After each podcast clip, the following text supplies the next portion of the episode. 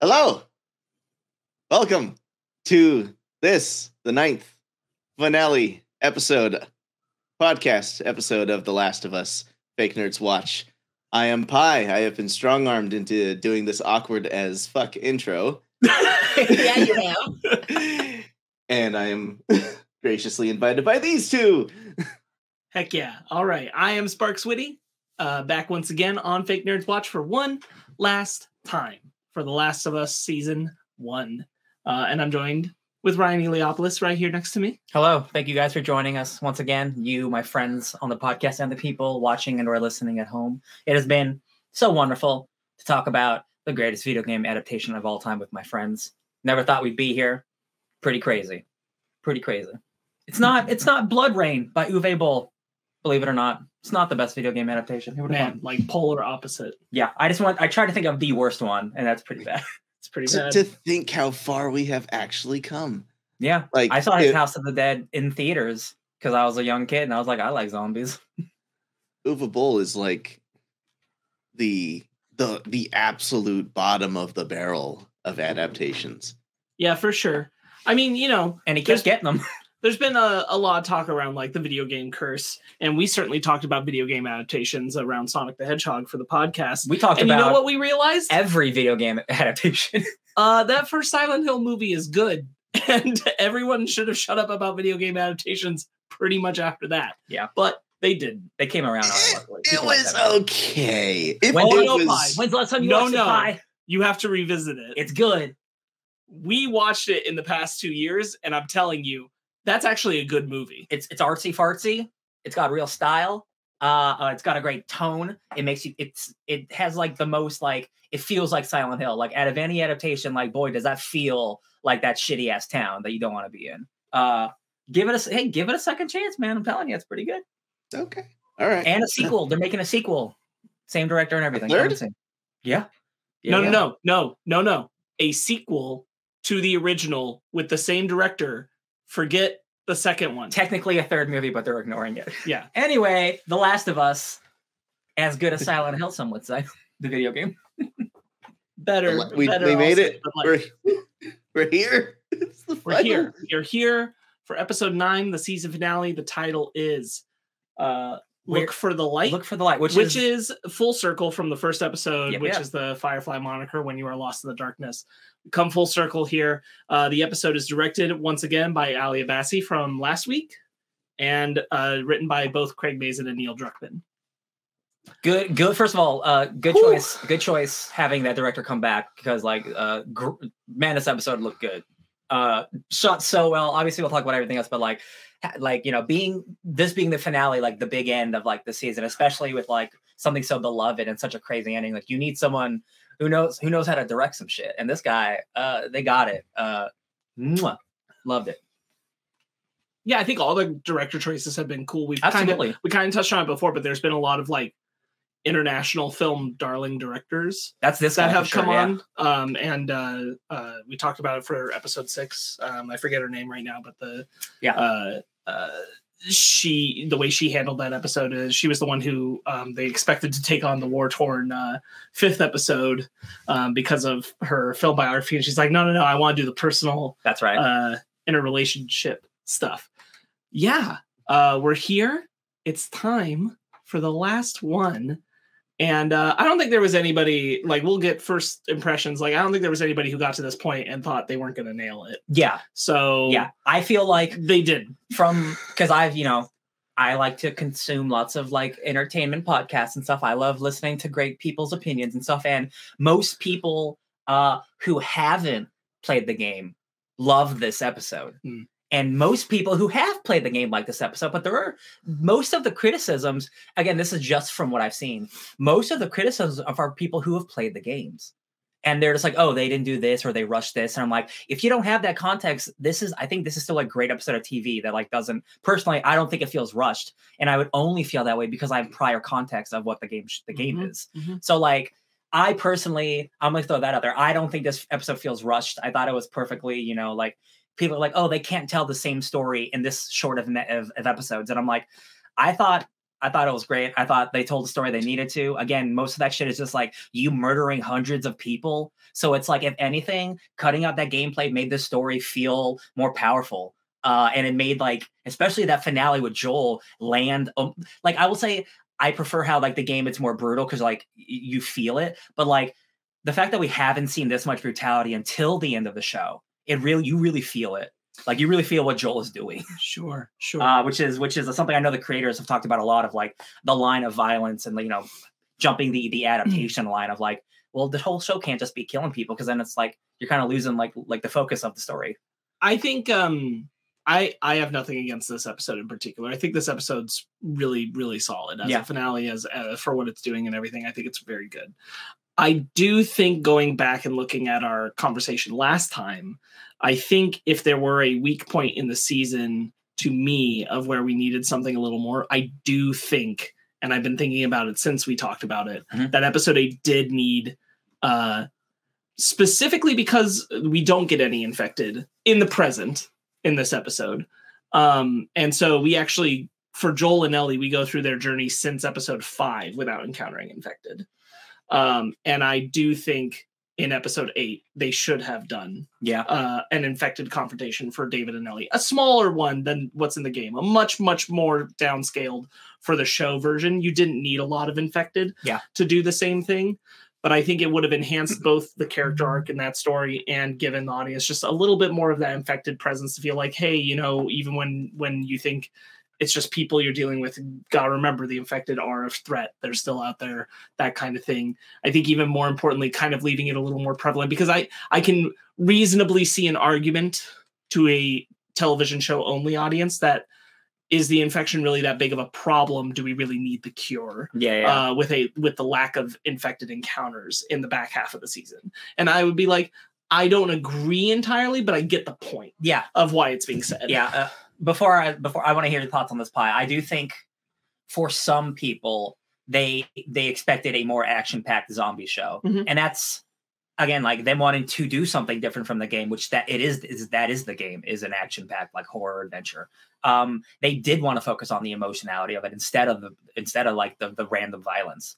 Um and if you have to choose one or the other like i'm not saying they had to but like if that's if that's like dialogue that they're going for then i'm glad they went with the way that they did because like instead of having so many great emotional scenes half of that could have just been random action that might have looked good but didn't really progress the plot in any way it could have Mhm. just been more game stuff Yeah. and i am again at the end of the day i'm glad that this was the direction they go could i've used one more like zombie like uh, fight scene in the in not the finale because the finale has to be somber No, I think the finale is. it has to be is. but i agree i think the one like the david like we talked about last week that that they should have had a small encounter uh and that would have i think that would have uh, literally, literally no longer than the infected encounter we get at the beginning of this episode. yeah uh, Uh, that would have helped people out i think I I do I do think it would have kept the threat of the infected Mhm. uh con- consistently present throughout the story in a way where I think in the back half of the story it's it is uh light Yeah. and I, I don't think that that's a problem for like the character story we're doing i think that should be the priority but i do think there was room for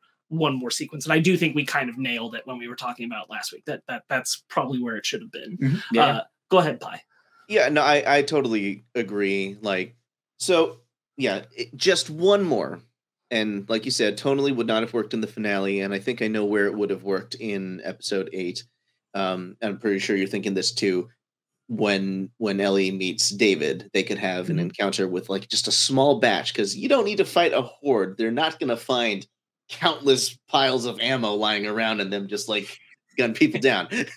But like show a moment where Ellie knows how to handle herself around the infected, having learned a lot from Joel. That that would have served, you know, a, a narrative in that. literally respect. literally just two people in the building that they thought was clear Yeah. when they go to set up the fire and let it be you're done. clickers. yeah that's all that's all you'd need you'd be done right there Yeah. Uh, but yeah, I don't. Yeah, I do agree. Unfortunately, this final episode, I think it has to be again, just like the game. Like the final stretch kind of has to be somber and like Yeah. they're they aren't dealing with threats. And the the time you think there will be a threat, it's actually the fireflies it's actually no, it's giraffes. It's it's giraffes. I mean, oh i see I I, mean, like- was thinking of like when the when the uh, bomb comes in. Oh, sure, them, sure. I'm you talking think about- that's going to be talk about like the first half of the episode where it Hmm. is them just exploring and walking and there's no danger. It's just them like it's just Ellie being real like kind of bummed out, thinking about her entire journey. Now that the journey's almost over, Yes, she's just lost in thought and Joel is just like not really not really seeing it at first. He's just like he's in dad mode and then he slowly realizes like, oh, what's what's wrong with my little girl? Um because everything that's been happening to her this entire journey, because again, it's only it's been you know eight episodes for us, but it's been months for these people. Um, it's weighing on her again. Being see the the end is so so close in sight. It's like wow, I have really done a lot, and I feel bad about a lot of it. Um, and it's really really like again like this is again just like the game. Like you're just I remember like you walking along with Ellie, and like he says something, she's like yeah okay, like she's just really just like despondent. despondent yeah like almost like um like disassociated Yeah. um and it's like again bella ramsey just like kills it and uh joel joel's And like yeah i love it this is great you know, until until yeah. he realizes it's funny where they place it too because like like you said this should have been months from that event yet she it looks like she's still reminiscing as if it was yesterday Yeah. or last week. Because they don't they don't say it but like it, it is a new season. Um there's you know it's it's not it's not snowing anymore and stuff so like um time time time has passed. It took them three months to likely hike all the way to wyoming Yeah, and, then they had no and Joel's- horse yeah go on Yeah, and yeah, no horse. Yeah, uh, Joel specifically says like, um, "You're acting quiet today." So this isn't something that's been happening for months. Like, like today is like the first time he's like, it's maybe it's the first time it's it's happened to her because she realizes, oh, we're almost there. Um, it's just it's really nice because again, this could have been like a, an entirely action packed finale of like the entire episode's wall to wall nonsense. But I think again, like having that first half be really like somber and just like it's like, oh man, like you know, this journey's coming to an end. Like, what is going to happen after after you know Ellie meets these doctors? Like, who knows? Like, it's up in the air, and we don't know it's about to get really like traumatic and devastating. But before that, let's talk about the flashback, uh, Yes. which starts. I wanna say- first though you called it cold open Yep. it just it just narratively tracked with Yeah. with what they were doing. I think, um, uh, and I I liked it. I liked uh, that they did it. Uh, it- We know now that Neil Druckmann. This isn't a new story necessarily to the lore of the world. It's just a new story that we've never seen before. Mm. but it's been in Druckmann's mind for a very long time. It was initially going to be an animated short, Ooh. then uh, it almost became a live action short with Ashley Johnson again. Um, and then for a little while there, and he said like he he specifically was answering questions related to like finding out any information about Ellie's dad. And he's like, we've actually expanded an entire story where there was going to be a game that was about Ellie's mom, um, a whole game I thought uh, a spin-off game. And he's like you know now i know that like some of these stories might come back to the surface so i'm not going to say all the details that came from that. Yeah, um but that to have this finally made was really nice because this has been in his head for a long time yeah i thought that i think it's a really it's I- i think what's really valuable about it and the reason i like it here is um uh so prominently important for Marlene. Yeah. Um, because I, I think that it needs to I think Marlene's loss in this episode, especially for a television audience, feels more impactful when you're reminded of her presence at the beginning of the episode because it has been since the first episode that we've seen her. yes, Um, so bringing her back to the forefront before you get to her end, uh, I think is important. and it and it it kind of like full circles her involvement with the whole story back back again because like she wasn't just there um at the birth of Ellie. She was there after the stuff with Riley as well. Mhm. So like she has been a constant in Ellie's life, and she for she did it for her for her mom, who we learn is her who was her best friend since childhood or whatever. Like this is another really sad moment for Marlene, and we only get one minute of it, but this is like the end of a chapter for her. Like this is her best friend. You know, like they've been through everything together, uh, and now she has a baby that might be a zombie. We do Uh, know Druckmann did reveal specifically the detail is like the intention in the story is that um Anna, which is Ellie's mom, and Marlene are childhood best friends, and they have been since pre the the end of the Apocalypse, yeah. Um, so apocalypse Yeah, yeah. So we do know that detail about that relationship and how full it's supposed to be. So it makes it now that like makes more sense for like if you ever rewatched it or like played the game again. It's like no, Marlene is looking after Ellie. Yeah. Uh, uh, with even more context than than what we are first led on to believe. And like, no, she really does care for this girl because she knew her mama. But not like but not like a mother, which is so important because Oh yeah. if Marlene actually, it's an important detail where Anna says, like, you know, find someone to take care of her because she's not putting it on Marlene. She knows who Marlene is and who Marlene's trying to be in this world. Um, Oh yeah, find someone. if Yeah, yeah. Marlene had been the person who was day in, day out taking care of Ellie, basically being her mom, Yeah. uh, her reasonably her emotional standing in the situation at the end of the show would be the same as Joel's. Yeah. Um, and I I think that that's an important distinction of how she she separated her relationship with her. Yeah. Um, also, I'll shout out that like I think it was Ashley Johnson on the official podcast who said who brought this up, but she said that like the other nice thing about this story being where it is with this finale is that uh, there's a parallel in Marlene choosing to accept a truth that she believes is not true, which is that um, the that Ellie was born before the bite yeah, uh, which. Marlene doesn't believe. And you know Marlene doesn't believe it, but she chooses to believe it. Yeah. The same way that Ellie makes the choice to believe what she believes at the end of the episode. There you go. Um, and that those things parallel each other really nicely. Those Yeah. those uncomfortable choose you choose to let go. Yeah. Uh yeah, having I made the joke last week, but yeah, like Ellie has the same origin as Blade the Vampire Hunter, which is just I think it's awesome. I think it's a really cool idea. Yeah, uh I'll, I'll reiterate, but uh Blade's mom was bitten by a vampire and gave birth to Blade, so he's half vampire, half human.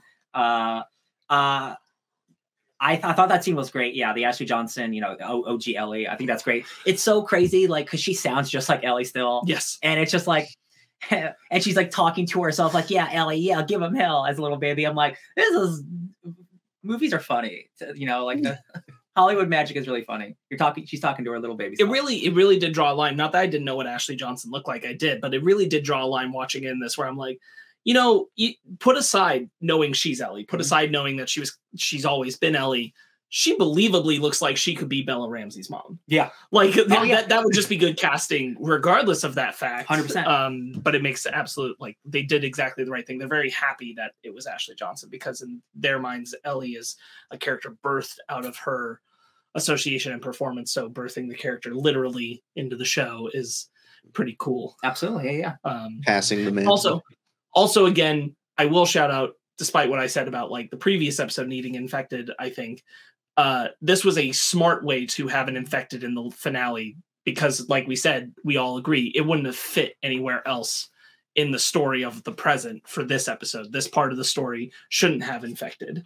Mhm. Um, like you said, that somber journey to the mm-hmm. end uh, Yeah. shouldn't have infected, but this was a nice way to bring that back for the finale so that it's present in some way. Mm-hmm. Mm-hmm. I, I- I would like to remark, you know, because I think intentional or not, we can assume that in the spots in between episodes of just Joel and Ellie surviving, that could be them having already encountered zombies. And we already know how they would take care of them. exactly Yeah. Yeah And this so- this this being a show where we've seen enough of it and you know we know joel's past and like again this isn't a video game like you don't you, you don't this this could with a different creative team this could have been a much heavier action show but it, it really i don't think it would have the emotional weight that it that it has. We've talked about it before that I've I've been while people have been clamoring for like there haven't been enough infected in the show, I felt like there have been plenty. I think there there have been enough. I think they've been appropriately spaced out so that they are involved in the narrative of the story. Um, I agree with Phai's point. I'm sure they have encountered infected on the journey that we haven't seen because it's not an important beat. Yeah. Um, I think that that more what I'm saying with the previous episode is that I do think the show maybe needed one more important beat with infected uh, in it before we got to this point. Yeah. Um, but again, regardless, that's not a problem with this episode. Yeah. Um, that's that's maybe my only problem with the entire season. Um, problem in really small font, tiny quotations. is so joel and ellie are on they're on their trip um is does joel talk about the gunshot before or after he meets the aminals uh, after After. they meet the after okay so Yeah. It's the thing he's saying before they get jumped by the fireflies. Gotcha. Okay, so yeah, so the Joel and Ellie are exploring. Ellie Ellie catches something and she's like they're in a building and Ellie catches something that we can't see. Uh, and it becomes kind of tense for a little bit. And Ellie's running up and before before we get to the draft, Yeah, yeah, moment, yeah. we get we get the ladder beat, which is for video game Straight from the game. Yes. an important beat. yeah, yeah. Uh, because um, well, I guess not important if you played the part one remake where they let you take all those beats But out. no, but that that that is that part specifically that part- still happens I'm sure because still it's stays. a scripted thing yes, of it's Ellie a scripted dropping it's it. a scripted bit, but it's still Yeah. nice to have that that that's there because that ladder mobility thing is one of the few things we still hadn't done. no uh, raft this season. uh, in this way. Um, raft is Mm. next season. no raft this season. Uh, oh, real quick, no upside down sequence. Yeah. that this season, this season, and you're uh, wrong. and it's true. Uh, and uh, Neil Druckmann said, you know, some things that we just took out from the game because they didn't they didn't fit into this world, and there was just no, we didn't find a place that it made sense for that to happen. And I'm like, Neil, I disagree with you. All right. Fundamentally disagree with you. So here, here is my theory of why they gave it to Frank. What that trap serves is all it needs to be is Bill's trap, and then Bill rescues whoever's in it. That's true. But it's just a great. It, it's a parallel. scene. It's more. It's not so much as him hanging upside down. It's more about like Ellie has to save him while you're trying not to die. It's just a really tense scene. Uh, but again, yeah, you, you uh, want you want the action motifs. You want we we all want more. You know, sniper alley, sniper, yeah, sniper streets, car coming, explosions. hey, could still and- happen. Season two, just like my stalkers. David and Ellie fighting a couple clickers. yeah, yeah. Would have been nice. Uh, but yeah, ladder. But yeah, uh, uh, Ellie's so excited about something that she drops the ladder that Joel that she was about to give to Joel. Uh, and, like, might again, I say like- though, like a a break of tension because she had been so kind of like introspective up until this point, and now she's finally showing some sign that she is still that kid. absolutely, yeah. Um, and who knows? We know what it is, but who knows what it is? And Joel's freaking out. You know, it's there's like a lot of red. Like you know, it, it's giving you signs of chaos and like bad things. Silhouettes. What was that? Uh, you- you're talking about the build up to what they're gonna see. Yeah, oh yeah, yeah. I'm saying like he's running up and stuff, and it's like you know, it's like like like red lighting and stuff. So like you think it might be something bad, uh, but then you get up there and you get a 100% real giraffe that everyone thought was CG. Uh, it's great. It's it's really fun. Well, it's because everything around the giraffe is CG, so I think I, I understand. It, you know, it makes it look a little a little weird, but like, yo, man, that's a real giraffe. I saw a picture of Pedro Pascal hanging out with the giraffe. That's really funny. Uh, iconic scene from the game. You know, uh, great, lovely. Just to goes to show, like you know, the world might be shit, but like beauty still exists in the world. And you see big giraffes and small giraffes, and Ellie's just like, oh my goodness, welcome to Jurassic Park. Yeah. Yeah. Just like the game, a it, it, in no way do I think there wasn't a Brachiosaurus on the brain when they put the draft scene in um, for bonding with kids. Um, Speaking of Jurassic Park, um, the bodega sequence from Scream Six, the director said that was directly inspired from Jurassic Park. oh, Uh, sure, with sure. the shotgun and then Uh-huh. looking through the thing. Oh, sure. Yeah, Yeah. yeah. Oh. Scream Six in theaters now. um, whole other thing. Check that out over on Fake Nerd Podcast. Um, uh, yeah, I I'm so glad the draft moment was here. I really had no doubts it would be. Yeah. Um, I think it's an important beat before you get to the Fireflies. Um, not just because it's like the beauty in the world kind of thing, but it is this indication to Joel that uh a a sign of Ellie being happy about something that uh who she is is still who she she's been before even if it's different now and it is different now like her excitement level's not the same as it would have been pre david but it's still there um prior to that i think oh go ahead bye. Uh you, you might touch on this but i, was- I was going to bring up you know just like it, it, it is this moment of you know tranquility calm and also joel realizing this could be a point of no return and he wants to tell ellie either for her sake or probably for his sake that you don't have to go we don't have to do this we know there's a place of a better life and we can just you know we're not beholden to anything right yeah i'd i'd say it's it's for her sake It's for Joel. via his sake, right? Like her Yeah. sake is important to his sake now. They're linked. Yeah. Uh so it, I have it notes is and on it this, but we'll touch on it later. It is by virtue of being connected to his sake. Um, Joel's in selfish mode now, though. But so like that, Yeah, that is- yeah, that is his is- out of. I know we've gone this far, but like we don't know what's actually gonna happen here. right. Whereas we know we can go live a great life with Tommy, and we never have to worry about anything. You can just be my daughter, and don't have to think about making any choices. Ellie, do you want? Don't make choices. which is coming up a lot before we get to the draft moment, which is what I was going to jump back to. Is is that prior prior to that, we're getting a lot of Joel going 180 percent on. You know, I, I I was thinking if I can find a guitar, I can teach you how to play all this kind of stuff. Would you like I, that? I want to be your dad. Yeah, Hardcore he's right going now. hard, man. Uh, yeah, he like drank like dad Kool Aid. he's like he, like two episodes. Like he is such a different person. Like he is so. You are my daughter. Now. he he yeah he is he's got that feeling that he's ready to be that again to love. you know Yeah. And he wants he wants to show it he wants to embrace it mm-hmm. but it's it's a little difficult or ellie's making it not intentionally but like her her state of mind is not allowing her to be as receptive Yeah. to this to these gestures Yeah. And then yeah, he's like, you know, we can just we can just drop all this and just go live a life. And she's like, after everything we've been through, you know, Tess, Sam, Henry, Bill, all these people, like it it can't mm-hmm. be for nothing. We can't half ass half ass this. We have to go all the way. And don't that forget one last Go- line go- that she says Yeah. everything that i've done yeah. Everything that I've done, everything we we've done, yeah, like it can't be for nothing. And that is Ellie saying, if I have to give my life up, I will do it. That's basically what she's saying without saying it. And that's what makes the, the, the finale so juicy. well, and like, and it's and it's by two different mindsets, which she has the same mindset that Tess had, which is that doing this is the way to make up for the bad things. Yeah. and that will that will clear me of of her red ledger. of what I feel. Yeah. Uh, and Joel doesn't have that mentality. Joel doesn't have this sense of I I carry a lot of weight of the bad I've done. He doesn't. Not really. Not not in the sense where he's like I need to make up for that.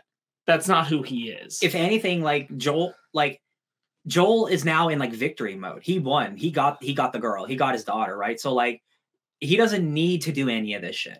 And and and they don't. And spoiler, they don't. Right. Like he he got Ellie, and that's the only thing he needs. So like. It's just like the, the lengths he will go to of like, yeah, this girl's gonna be my daughter, no matter what. but like even no matter what. even putting that aside, that being where he's at now, the entire time that's who Joel's been. Joel is not a person. He, I'm not saying he doesn't feel bad about doing things. Yeah. But he is not a person who is looking to absolve, like repair Yeah. the world in karmic payment. He feels like he did. did. what he had to do and he doesn't feel yes, bad about exactly. He Yeah, yeah. feels he'll feel bad about the action of it, but Yeah. he won't feel like he owes the universe something in return. That he is meant to do something to counter the balance of his bad deeds. karma. Yeah. Right. He he he's not a person who believes that. Yeah. That's not something he's ever bought into. Yeah. Uh and and so certainly once you get to this point, um, then he's entirely more selfish. Um, because before it's kind of more like ambivalence Yeah. than it is selfishness. Now it's selfishness. Yeah, which again is almost worse because like the lengths you will go to for the people you love and Right. stuff is like Let it's awful. yeah, let's talk about one of those moments. So when when they're walking through the uh the uh the military med zone and he finally confesses to how he got that scar. You know, how he was the man that missed. And he yeah he flinched. and he's telling Ellie this story. And, you know, then Ellie just lightheartedly, you know, in recognition and support, is like, you know, I'm glad you didn't do that. You know, does it get any better? You know, it's like, or is it time that heals all wounds? And it's like, it wasn't time that did it. That Oof. line and her reaction, that felt and I'm pretty sure this was intentional, but it was like I I don't want to say uncomfortable, but it it it communicated. Joel was communicating that Ellie is now his reason for going on, and suddenly she is realizing Yes. that she is someone is relying on her. Yes, hundred percent. Like, yeah, that that's a great point, why because like this this whole season has been about like uh Joel rel- or Ellie relying on Joel, but now Mhm. like Joel emotionally relies on Ellie. So I want to read a quote. And this was from episode five. It's easy. This is Joel saying this to Henry. It's easier when you're a kid. You don't have anybody else relying on you. That's the hard part. And now Ellie real is now a fully cognizant that she is being relied upon. Yeah. You know, either Uh, for the first time in her in her life or at least the most prevalent. Yeah, uh, and we'll talk about it when we get to the the end after the the the rescue and stuff. But like, and it is it is a. It, I read it. It reads as um kind of different from the game because the way Pedro Pascal is performing. I, I don't want to get to it yet because I want to actually like discuss it in length. But um, Mhm. so yeah, um, Joel's talking about uh. uh, You know, uh, committing committing suicide and, and surviving and being happy about it. You know, like like because of Ellie. Um, and then and then they get they get I want to. I want. Sorry, I want to go off please. before you move on. No. I want to go to Phai's point. I thought you were gonna no sorry uh, bounce sorry, off sorry. that. No, no, it's okay. Um, that that idea of Ellie realizing that he's relying on her. Mhm. This is also not new for Joel. This when we go back to episode one, he is relying on Sarah. Yeah. It's and not That's just true. emotionally. Yeah. He doesn't take care of things. Yeah. Sarah takes care of Forgets his birthday, at, yeah. at home. Um, he puts that on her. And so we know very quickly, like once he's accepted this is the relationship with him and Ellie, it goes right into all his worst attributes of the things that he would put on his daughter. Sarah included, like what he would put on her. Now he's putting things on Ellie. Um, things she's not ready for. Yeah. Uh, you know, especially when when she's Sarah had the advantage of like growing up with him. Yeah. And like that relationship being kind of forged over time of of what she was willing to do uh whether or not like I'm not saying it's necessarily wrong at the age that Sarah was for a dad to be somewhat reliant on a kid but like we saw specifically from the pieces that they showed us that Joel was a little absent-minded in terms of care um and when you factor that in and then Ellie who's never had that parental figure before this is this is wholly unknown territory and what that means and how that kind of love because in some ways this is also like a uh it's not quite be careful what you wish for because I don't want to say that Mhm. um for Ellie but it is a uh you don't know what that is that relationship really means. Like Ellie had an idea of what she wanted from Joel, but she didn't really know what that meant to get that from Joel. Mhm. yeah, the, the thing about Joel is like he is our he is our protagonist, he is our lead, but he I wouldn't call him a hero. I wouldn't even I wouldn't necessarily call him a good person even. He is a human. Um, so like it's it's so interesting. Like Joel, obviously Joel Joel is a it has good qualities to him. You know, like he he, he can be loving, he can be you know nurturing, like now and stuff. But I'm like Protective. protective, exactly. Like protective is is his number one quality. If anything, like you know he cares for the people who are around him. But like Ellie, Ellie is with a man who is who can be really unhinged. Like sh- it's not like she's you know with like uh like a like an MCU superstar here. She's with a, a man who's done a lot of really bad things. Uh, and as much as he loves her and she loves him, like they're living in the apocalypse where this man is about to do some unspeakable things for her. And it's just like it, it's it's crazy again because it's just this little girl trying to live her life, and it's like, man, what a what a world. And What I think world. also in the scene that Phai is referencing, like in Bella Ramsey's performance in Ellie in general, there is this sense of while it is more than she anticipates and she can't fully grasp what this means and and it is Joel being reliant on her, there is a sense of like this there is a sense of satisfaction in this is what I've wanted. Um even if it's not exactly the way she imagined it, it's Yeah. still it is still what she wanted it's real. Yeah. um, it is still in his own way him saying i love you and you're my daughter now uh, without saying those words and it's her acknowledging that that is what she wants um, and i think just as much as uh, ellie saying what she said before this beat about you know we we can't go only halfway we have to go all the way through it's also her saying it because she needs to force herself to do it Because Joel won't.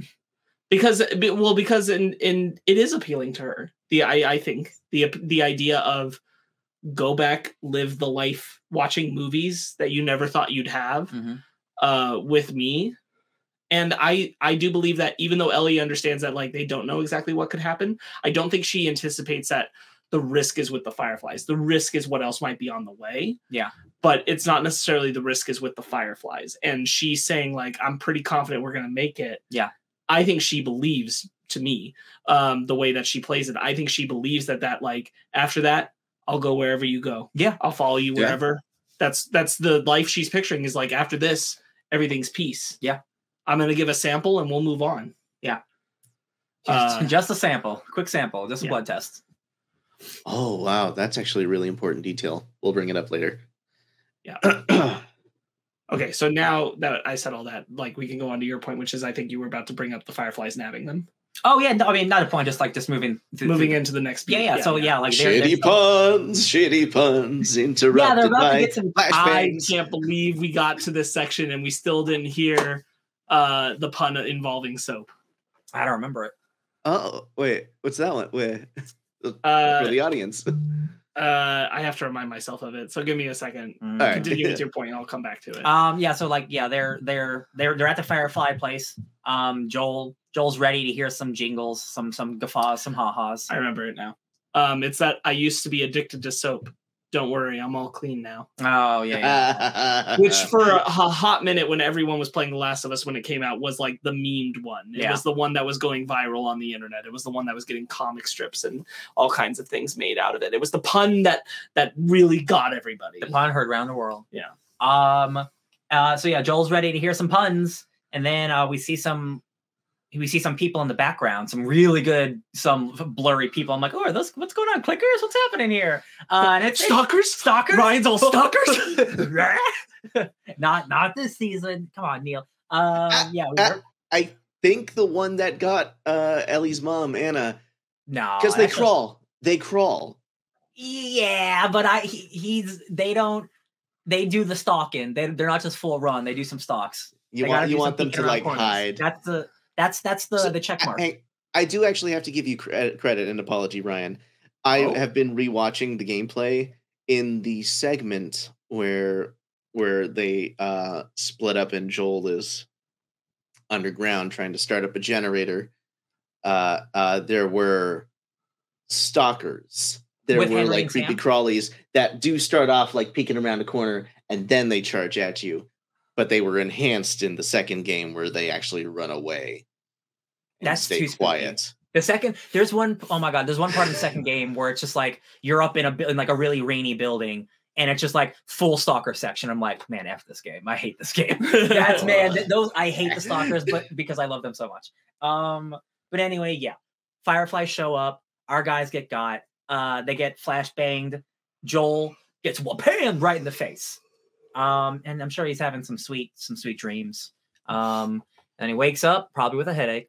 Um, and Marlene's there. What's I up? bet he's not having a sweet dream. no. As we learned from when he talked to Tommy, every time he sleeps, he he dreams about. I was just hoping that like getting a mild concussion would actually soothe his brain. You never know. You know, just like the endorphins. You know how I don't know how it works. Uh, I don't even know if you Marlene's back. What's up, Marlene? state. I haven't seen you in eight episodes and or the opening of this episode. Nice to see you again. Um, again, it's been eight episodes since we said that, but like it is the Marlene from the video game. That's that is the one video game like just one to one. Is I think that's really great. That's fantastic. Um, No, That's not entirely true. there is actually another one to one, but I'll save. it for oh, sorry. end. Okay, that's fair. Okay, yeah. It's a, that's a cameo. It's it- like, but it's a consistent cameo. That's true. so That's true. Um, and is actually a one to one. that is yeah, and that they could actually do stuff with that for the future, which is actually really fun. We'll talk about later. Um, but yeah, Marlene's there, like, yo, Joel, sorry, we didn't know it was you. You know, it's the apocalypse. So what are you gonna do? Um, Joel's like, yo, where's my little girl? Where's my homie at? She's like, she's getting, uh, she's getting, getting prepped for surgery. Don't worry, my and guy. Marlene Marlene clocks it very quickly that this is not the Joel that she left Ellie with. Yeah. This is a Joel that is invested. This Yeah. is not a Joel that was willing to leave her and walk away. This is a Joel that is Phai. What's our favorite word? What is Joel? Eh, dangerous. activated. Oh fuck! I was gonna say no, it's not my favorite word. Dad dadivated. Mason Joel's ruined in it. activation mode this episode It's from from you know yeah uh, from from the murder of the two homeboys. He's in activation mode, but uh he's like, "Yo, where's where is she?" It's like you can't like she's getting prepped. You can't talk to her. She's asleep. She's all doped up. Uh, and Joel's like not happy about it. Uh, well, I- because they're gonna take out her brain. yeah, like, well, I can't go see her, like, just to take out a little sample. And she's like, well, actually, because they're mushrooms, the cordyceps they grow in their brains. And you Actually, know what? He's the one who brings up that it was. He's the one that brings it up. Thank you. Uh, Yeah. Cordyceps grow in the brains. You can't. I guess you can't just take a quick tissue sample. Just a quick lobotomy or two. You know how No, because the way they explain it is the they believe that they need to get at the cordyceps inside of her that are producing this idea that she is one of them, so it makes the infected leave her alone. Yeah. uh, and leaves her un, uh, from turning. Um, but that that does come. Yeah, Yeah, there's- Joel's realization that that's in the brain. yeah, there's like a receptor that's like off for Ellie. That's on for everyone else, and they need that receptor. But you got to go eh, deep in the brain. You got to get way deep in there. You got to crack that cranium. And Um, importantly, they went like this is true in the game. This is true here. They go to this step without any steps in between pretty Yeah. quickly. I'm like, I mean, I I feel like we could have started with the blood sample. Well, here's and again, like this is this is decade a decades old conversation that like is now being brought up again of like they don't tell us this, so there's no reason to believe it. But like, there's no reason to think that the Fireflies haven't been doing research for 20 years, Sure. or someone's been doing research for 20 years, and the only thing missing was Ellie. Like, we don't know that, Right. But if they have this much knowledge and they're like, "Hey, we need to go into the brain," they must have done something like this before. Like maybe maybe Ellie isn't the only person in the entire world. Like maybe there's been one other. Like we don't know, right? Like so for me, they give you enough information. Also, it's not the point. Maybe it's like not even a point if it's supposed to work or not. It's about what Joel does, right? It's Right. just the fact that Ellie has no agency, and Joel, Joel, and the doctors don't give Ellie any agency. Yeah, Nobody I was gonna say is specifically like Joel and Marlene. Yeah. Let's just say Joel and Marlene because they're the our two pinnacle characters, Yeah. right? Uh, neither of them give Ellie the choice. Yeah. Marlene thinks she knows Yeah. what that choice would be, and Joel is afraid that he knows what that choice would be, and they both think it's the same thing, but they don't actually know. Yeah. and there's they're probably right. That's not the, really the point. I though. do think Ellie would do it, but again, nobody asks her first. Right. They they put her straight into anesthesia. Yeah, you know, yeah. Uh, Marlene self assure, like yeah, assuring herself, ju- in the justification that because she didn't instill a fear of death, that it was merciful. I think I think also that part of this is even though Marlene didn't become like a pseudo mom to Ellie, this is Marlene wanting to keep herself removed from Ellie. Um that she doesn't give her a choice because she can't bring her that choice. You can tell she has. Like, Uh, it's not like Marlene's happy about this. You can tell she's also conflicted about it, but she's got to make a tough choice. I would assume that Marlene doesn't see Ellie. She Yeah. knows she's brought in. She knows this is happening, but she probably doesn't see her because she probably couldn't do it. Absolutely. Yeah. uh, I think that's I think that's very easily true. That part of this is is forced out of Marlene lying to herself about it's better this way because she's not afraid. and I wouldn't be shocked if Marlene also didn't get all the information until she arrived at the hospital before they did. Oh, you mean like when she sent her out on this journey, she didn't Yeah. know? Yeah, I, I wouldn't be surprised. Because like like because like she gets she obviously gets to the hospital before she does. So I'm like I wonder if like while they're talking and like getting prep or whatever, like so when she gets here, like I just need you to know, Marlene, like we have to go in the brain. well, because like importantly, like I think if she did know that, this is like dumb speculation. Of course. But like if she did know that when she sends Joel on the mission, there would probably be some comment of if she really knew what it would be, right? Even if Ellie dies, get her body there. Yeah. Because if the assumption is that the cordyceps would still be in the brain, that's something they could look at up to a point. Yeah. So like even if Ellie doesn't make it on the journey, get her body there. Yeah, I, I do think that is again that's like just fun speculation, but like I don't Yeah. think Marlene knew until she got there and she's like, well, to save the world, we got to do what we got to do, and that's like as much as she can care for Ellie, like you know, I that's think the difference part- between her and Joel. Like Well, Joel, and, like, and Joel she- doesn't care about the world. And she even says it when she's talking with Joel, like on some level, she assumed they didn't make it, that they just died on the way. Mhm. Uh, and I think that part of her is trying to live in that space still. Yeah. As though she can Mhm. lie to herself and say, Ellie wouldn't have made it or didn't make it anyway, so this really isn't that different. Yeah. I've She already prob- yeah, myself she to the probably- idea that she died. Probably got past her mourning phase pretty early. Yeah. Yeah. But I think like that's part of the key is that I can't see her, therefore I can't present her Yeah. the choice. and again like the stakes here whether whether like the cure is will work or not like the stakes here are incredibly high. Like this could potentially save the world. Like that is like no matter how much joel no matter how much you love this girl like the fate of the world potentially is at stake here. And that's that is the biggest odds in an apocalypse scenario. And it's like it's again it's what makes joel's decision just like jesus man. Jesus joel. Like Jesus, Joel. what again love like love is is is mm. truly powerful Uh, it. I, I do want to touch back because you mentioned earlier about um, the the the importance of choice and how they're both both scared and assuming the answers uh, scared of and assuming of the answers that Ellie would give if asked of this. And back in episode six, um, Joel made it clear that it was important that Ellie have a choice Mm-hmm. when when debating between leaving her with Tommy or taking her himself. Right. Well, so like, and, but that's also a lie in that moment. That's a small lie to cover himself, right? Because Mhm. when he's there, he's been waiting by that horse. He's made the choice. Yeah. He knows what she'll say. He just he hides behind saying you deserve a choice. I think we brought this up then. Uh Yeah. that that how that would reflect when we got to this point. Um hinting at because we knew where it was going. Uh that eh, he's not being 100% honest there because it's not really about her choice. It's about the fact that he made a choice. He Mhm. made a choice at that point of who he was going to be to her. Yeah. Um, that's why he didn't leave. Yeah. Uh, it wasn't about her having a choice about it. Yeah. And uh There was so yeah there's uh, go ahead Phai. Uh, there's uh one more imp- important quote from episode six, and it, it is Maria telling to Ellie, "The only people who can betray us are the ones we trust." Mhm. Mm-hmm, mm-hmm. this show has been so good at setup, foreshadowing. I am elated. Yeah, yeah. Yeah. Um, and again, it's at the end of the day, it's, it's again, it's Marlene and and Joel, like these two. Marlene less so, but like still uh, like parental figures, um, who aren't giving her the choice. Uh, at the end of the day, which is again, it's just like, what are we, what are we doing here, yeah? Um, again, I still think Ellie would do it. Like, like I, I, I, I firmly believe like Marlene is on the right side here, but you know, have a conversation. Like, you know, man, it would have been and like I'm not saying this is what I want again 10 years ago. Like this isn't what I wanted from the game or anything, but like I could imagine uh, that there is a conversation and Joel lets her go do it and then still decides I won't let you do this.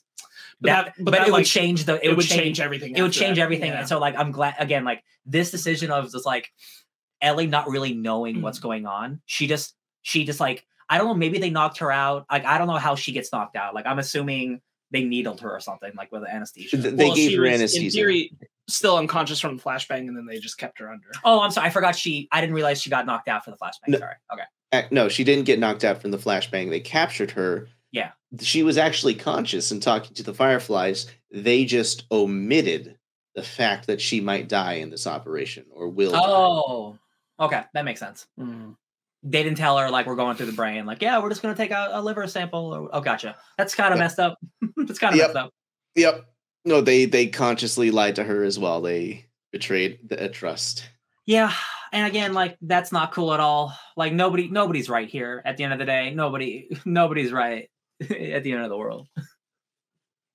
Um, So uh, yeah, um, so uh, Marlene realizes Joel is a threat. He's not just gonna he's not just gonna belly down, just hang out. Um, so she's like, "Yo, send him on his way. If he does anything, shoot him in the face. This is over, Joel. Sorry, get over it. Sorry, we're gonna save the world." Uh, and then and then Joel's like, "I ain't doing that."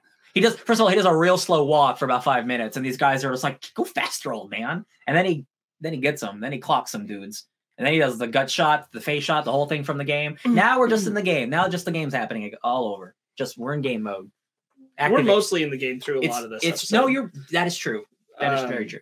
but yeah, He's on for sure. autopilot. yeah.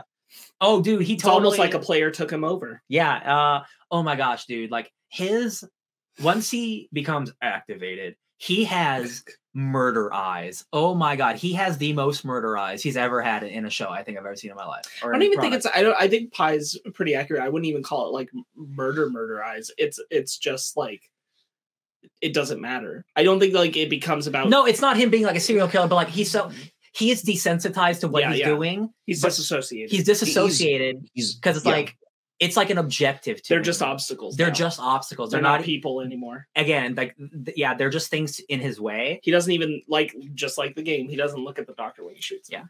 And Just- what what I mean murder eyes is like there's a couple shots like when he's walking down the hallway, he is just like so focused and his eyes are like squinty and like just really Yeah, yeah. scary. yeah, Like he is again like he's activated. Like he is he is in like there is my goal and I don't care who shows up, I'm dealing with them, including unfortunately Marlene. Uh, and again, they do the exact same parallel of, of the game where they don't show what happens first. well, and I think it's. is I think it's part of what's one's good about. darker.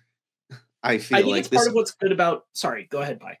Uh, no, no, no, no. You, you, you go ahead. Uh, there was just the one statement of that. It, this felt much darker than in the game. Sadder, Uh, sadder. yes. yeah I, I i think because you're really really you're just watching it but also because it's um part of the sound design of that is feeding into what what ryan's saying which is this like the world is fuzzing out around joel all that matters is getting to ellie it doesn't matter what else is happening. And i do think like this is an amount we've talked about before. Like i'm not saying joel doesn't feel bad about killing these people. Sure joel does even in the moment. It's not as but but it's not important. He Yeah. made he makes a decision and once he's made the decision it they again like they are not people now. Um none of it and he has to just like he completely falls out of the world as it was. He's got Ellie blinders on. yeah. Yeah. And uh the sound design and, and the way the camera is is feeding into that that like we're seeing the violence happening but like this world is now broken around him the music is is somber and sad the sounds are muffled and distant Phai, you actually called it because they didn't exactly do this, but you were like, what if it was like a like like a silent Montage. montage, almost? And that's kind of what it was. It was the music was really faded. It was like a distorted, and it was almost like a montage of just like this dude just gonna kill people for five minutes. Um, and it it's and not like an action scene no, it feels Oh. bad. And and Phai, you're right. I do think I do think it's a it, it- it feels more effective because again, you play that game and you kill 200 people before you get to this moment. It is obviously obviously still bad that you're killing these mur- these these innocent people who are trying to kill you. But again, because we don't have that in the show, this is just Joel murdering a bunch of people that we haven't seen him do before. it's also just the crafting of it like the, be- between the mediums it's what's allowed Yeah. you know you people have talked about it around this and i and i think it's a fair you know like um there's no way in the game to uh get ellie without killing the doctor you have to kill the doctor Yeah. um you're not allowed to not kill the doctor Yeah.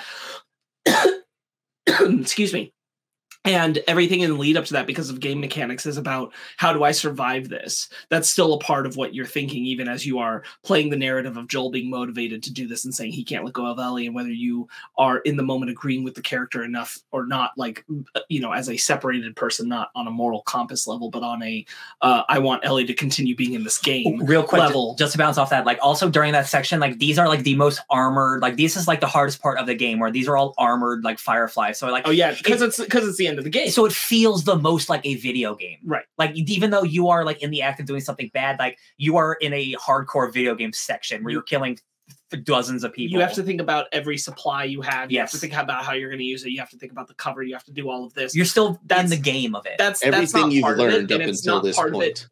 Yeah. What Phai? Uh, everything you've learned up until this point from the game. You know, Right. like all the tools you've collected.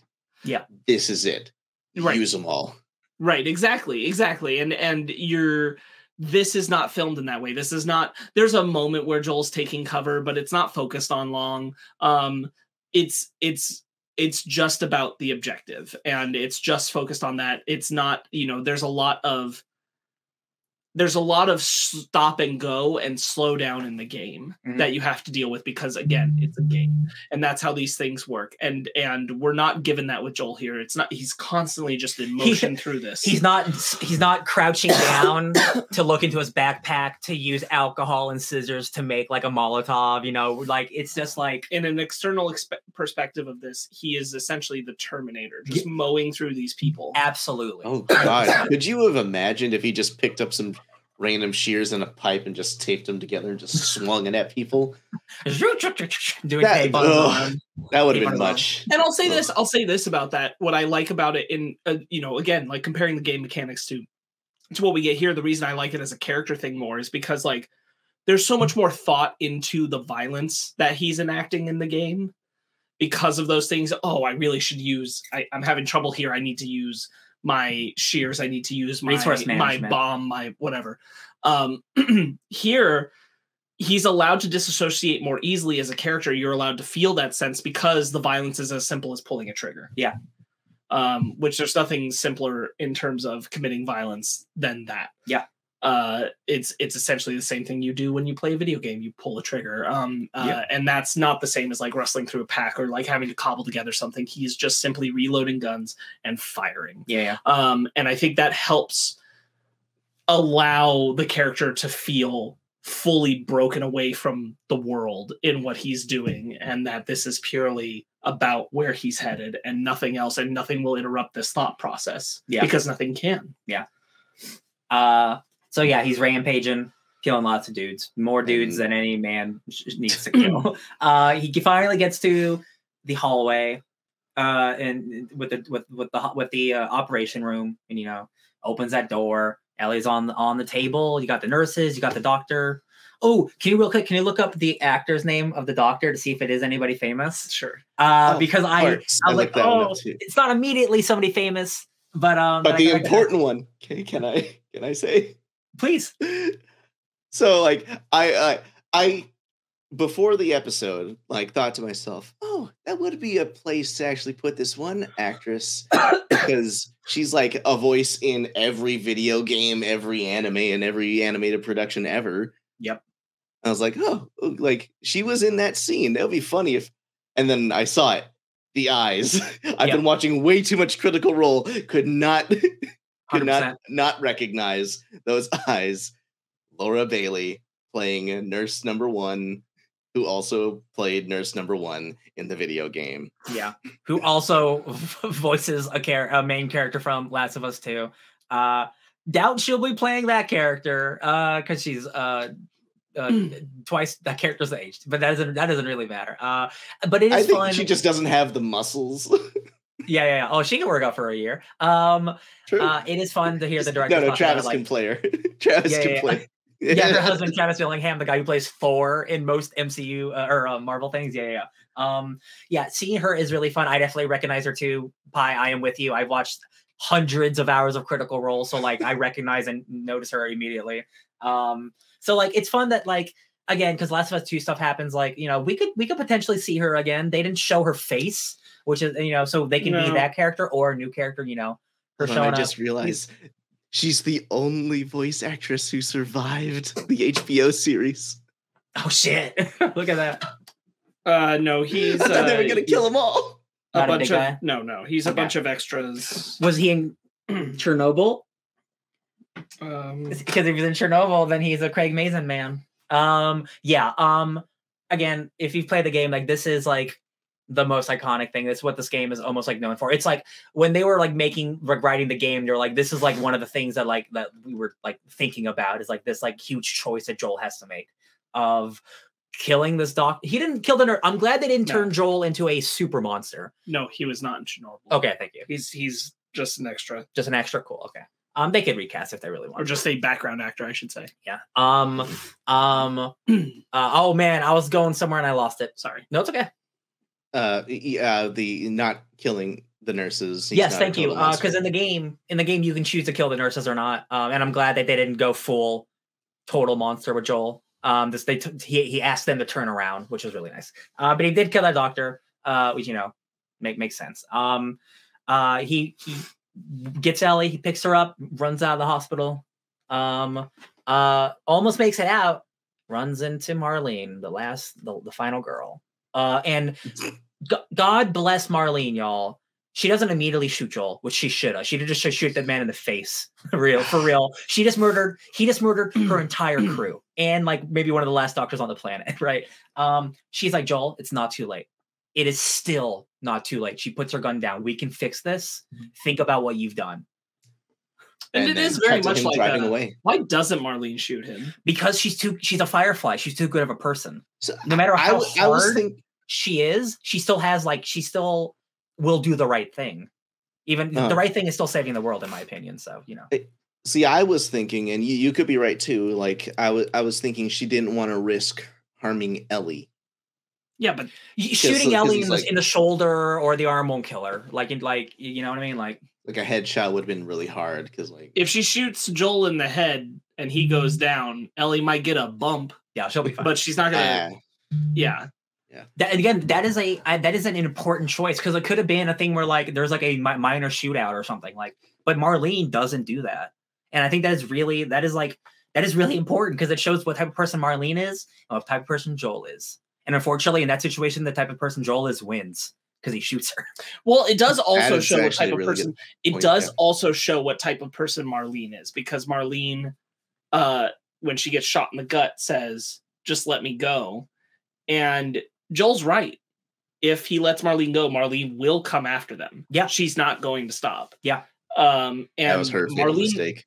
Marlene knows that too. Uh, like Marlene will come after them. yeah and it's just I think I think yeah. part of not shooting Joel, to be honest, for Marlene is at this point Ellie will wake up at some point Yeah. before they get her under again. Yeah. And killing Joel Would will be- not get her on the side of doing this. it's true Oh, ooh, I think like to Marlene, the only way is to convince Joel that this Yeah. is the right thing to do. That's a good now. point. Yeah. Um, because there you're right. Uh there, he's probably not the only surgeon that could do it, but he probably was the only one on site. in in, in the tri-state area yeah, yeah. yeah yeah uh so so she knows like ellie will wake up before we get another crack at this and if i shoot joel she's not going to do this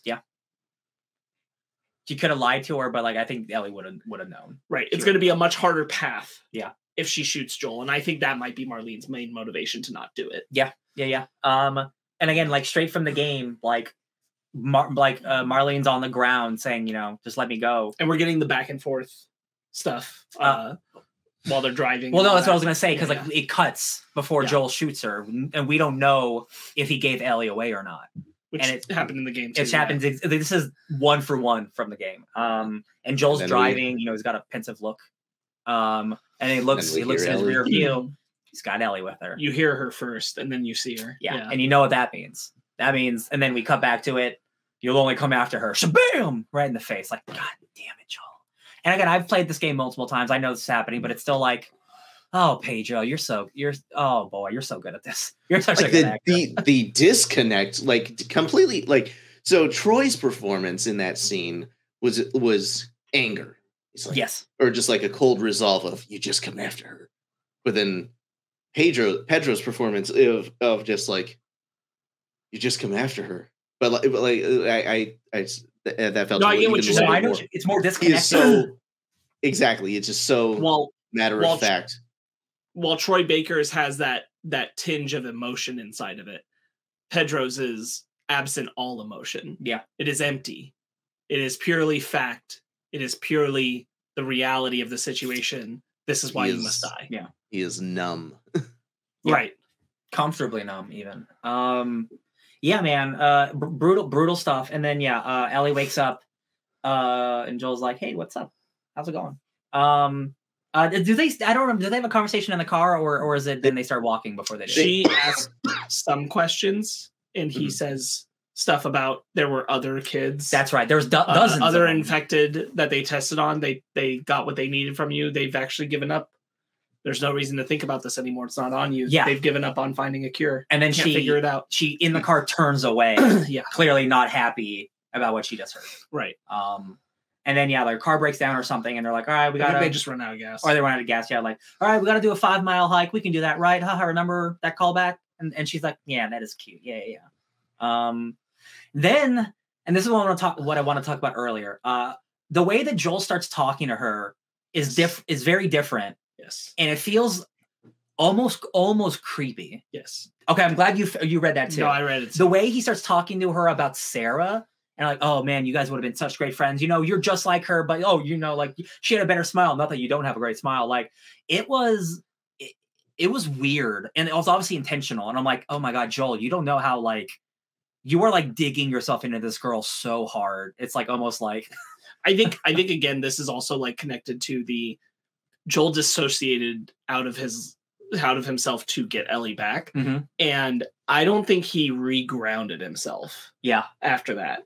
Uh he had something like not to say that he never will, but in Yeah. this moment, fresh after it, he's not he's still living in an illusion now. yes, Um an illusion of his own lie. Yeah. Um and he wants to grasp at that so hard and grasp at he, what he wants out of it so hard that he's going very heavy with his references to Sarah and Yeah. his comparisons of her and Ellie and like what what very blatantly like not only this is not the same as the beginning of the episode where he's kind of trying to like bring Ellie out yeah, because he wants to see the girl that he is happy to be around.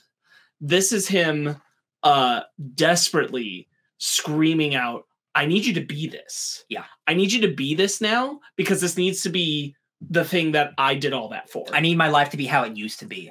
Yeah. uh, and it, and I did all that. Yeah. Be the thing I need you to be because of that. it's go ahead phai it's it's just it's man it's so it's such an interesting change that i really like uh it's yeah well i mean like it- it it's kind like sim- similar exchanges do occur in the game but like in this one the way the way Pe- uh, pedro's performing it and how it feels it's like at first it can it can be endearing. It's like oh yeah yeah yeah you two would have been cool. You know you're funny and you know she you know had a good sense of humor as well but the way he's saying it it feels like it, it it's like a, you're on a date and the guy won't shut up about his ex.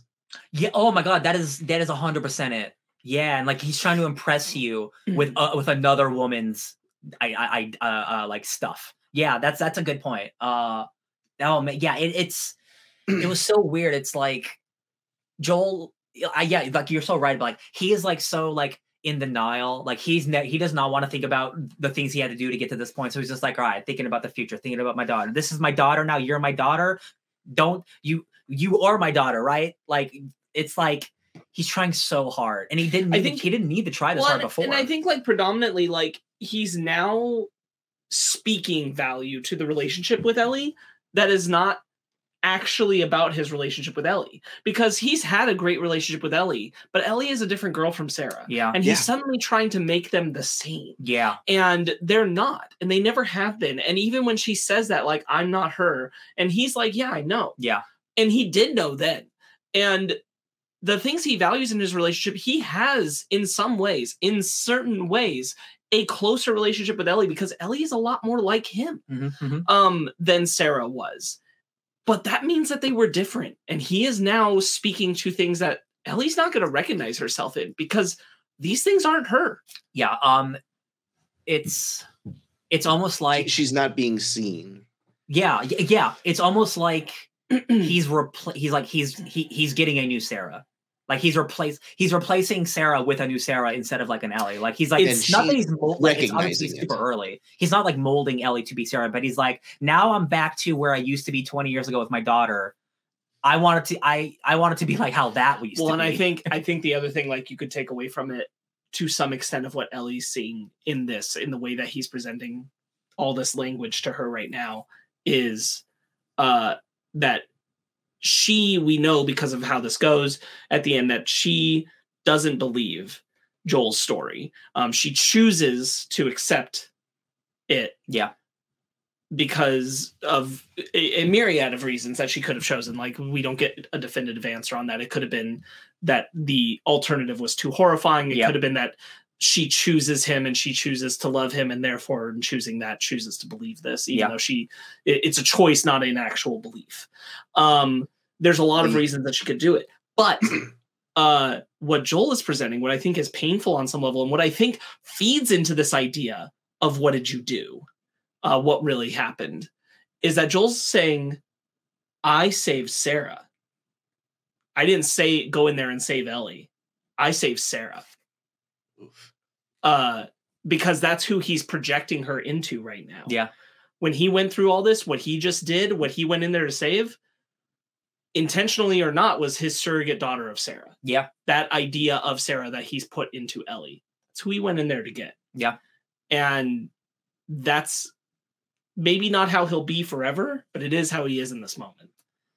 like yeah like Yeah. righting righting the wrong of 20 years ago uh uh man it's really it's really it's really complex man it has some complex emotions going on uh in a way again for different from the game so it's not just one to one where it is a little It- more like.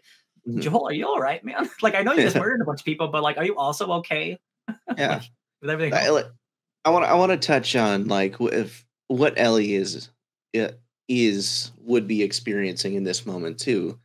You know, like like she is recognizing that he is projecting uh more than usual. And in stark contrast to what occurred in episode 6 where we got actually moments between them where they were kind of in sync.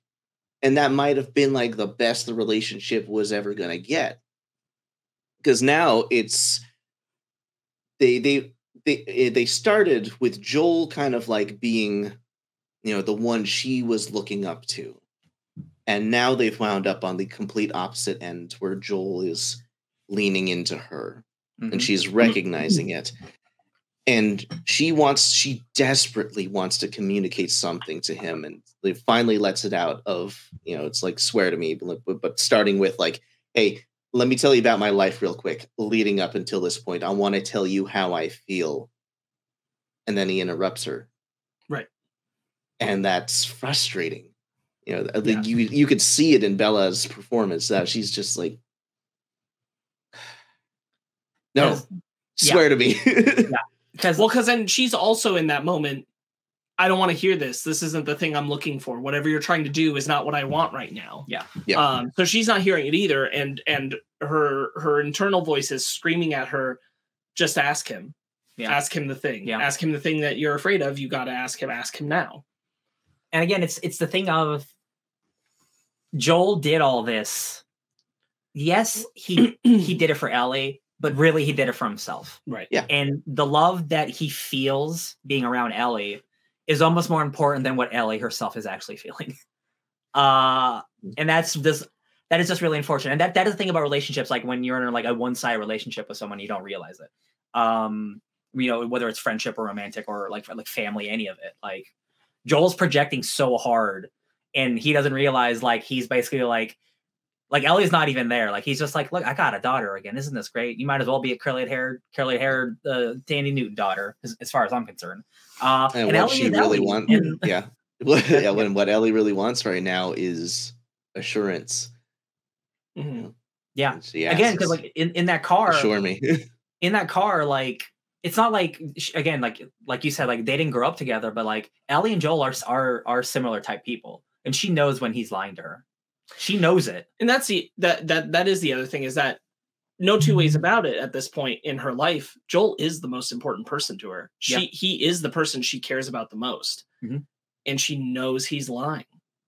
And she knows he's lying to her. Yeah, And that she has to accept how she's going to move forward with that being a truth that she can't get this person who she loves the most to be Yeah. honest with her. and and again, like I, I just lo- I love this ending so much, and like it like it is it is on the outskirts of Jackson. They are about to start their new life together.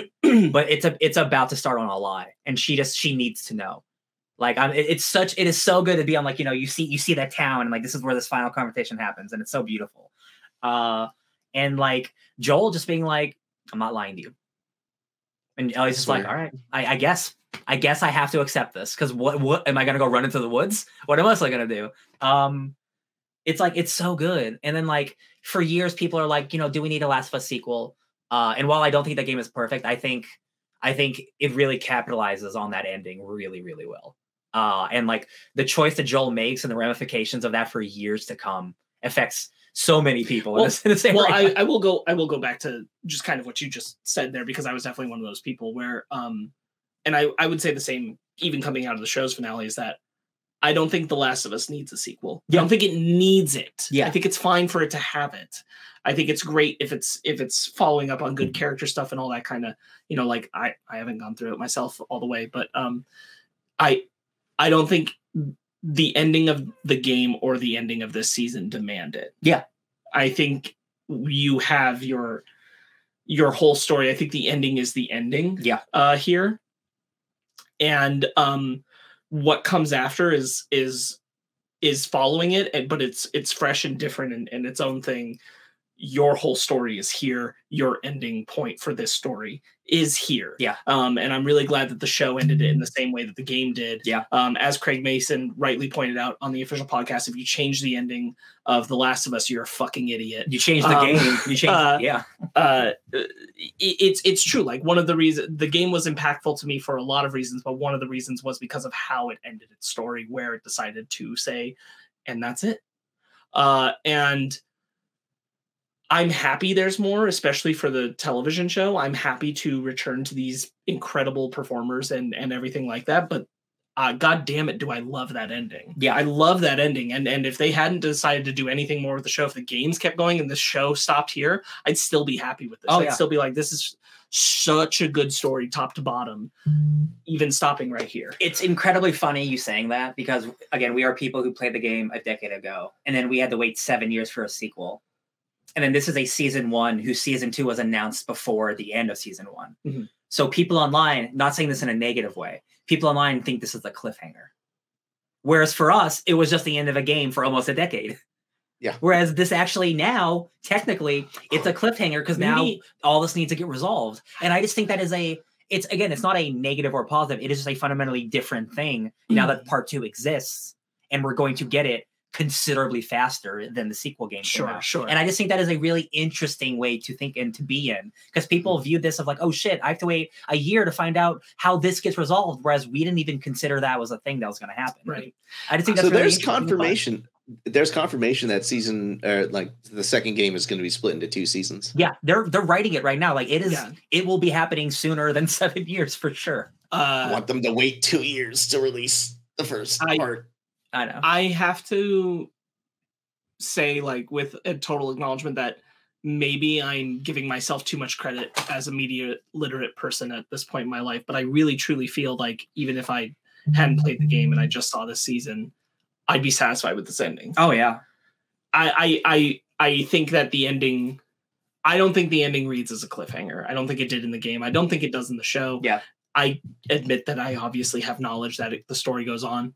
Um but I but I don't feel, think that's how I'd look at it. I think I'd look at it as like what it what it is, which is like it's it's not a question mark, it is a period yes, um it it is a period it's it's maybe on an uncomfortable sentence it leaves questions in your mind but i do think it ends on a period Yeah. no, I agree with you. It's just the fact that a season two was announced. yeah yeah yeah That that period for a lot of people is a question mark because they're like, oh, I want to see how Joel's Joel's actions get rec- get get solved in to me two. to Like, me the the best way i could possibly interpret it i wouldn't go to question mark but i could i i would go to ellipses dot dot dot. yeah yeah question yeah yeah yeah no question mark just Dot, uh, dot, dot, uh, dot. you know okay dot dot dot dot Yeah. and it's like ah uh, so but- Ellie will return. but to me but to me truly like the ending has always felt like it is it is an end it is a period on Yeah.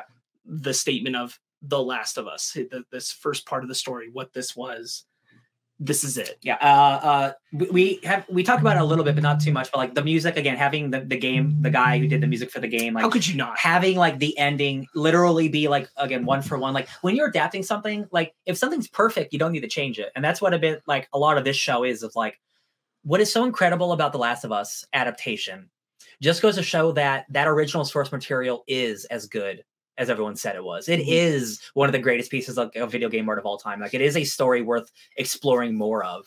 Um, and it's just really cool of like that, like HBO, which is like the gold standard of like of premiere television, one to one to video game. And I just think that's like, man, that, that's really exciting and that's really cool for the future of video game adaptations. but still like left room for choices Yeah. and left room Yeah. for distinctions and and i think certain things about the show are better partially because of time and consideration of how we are representing certain characters Uh-huh. and partially because of the medium Yeah. um, that it's allowed to tell the story in a way that i think is an improvement over what the game did or was capable of doing Yeah.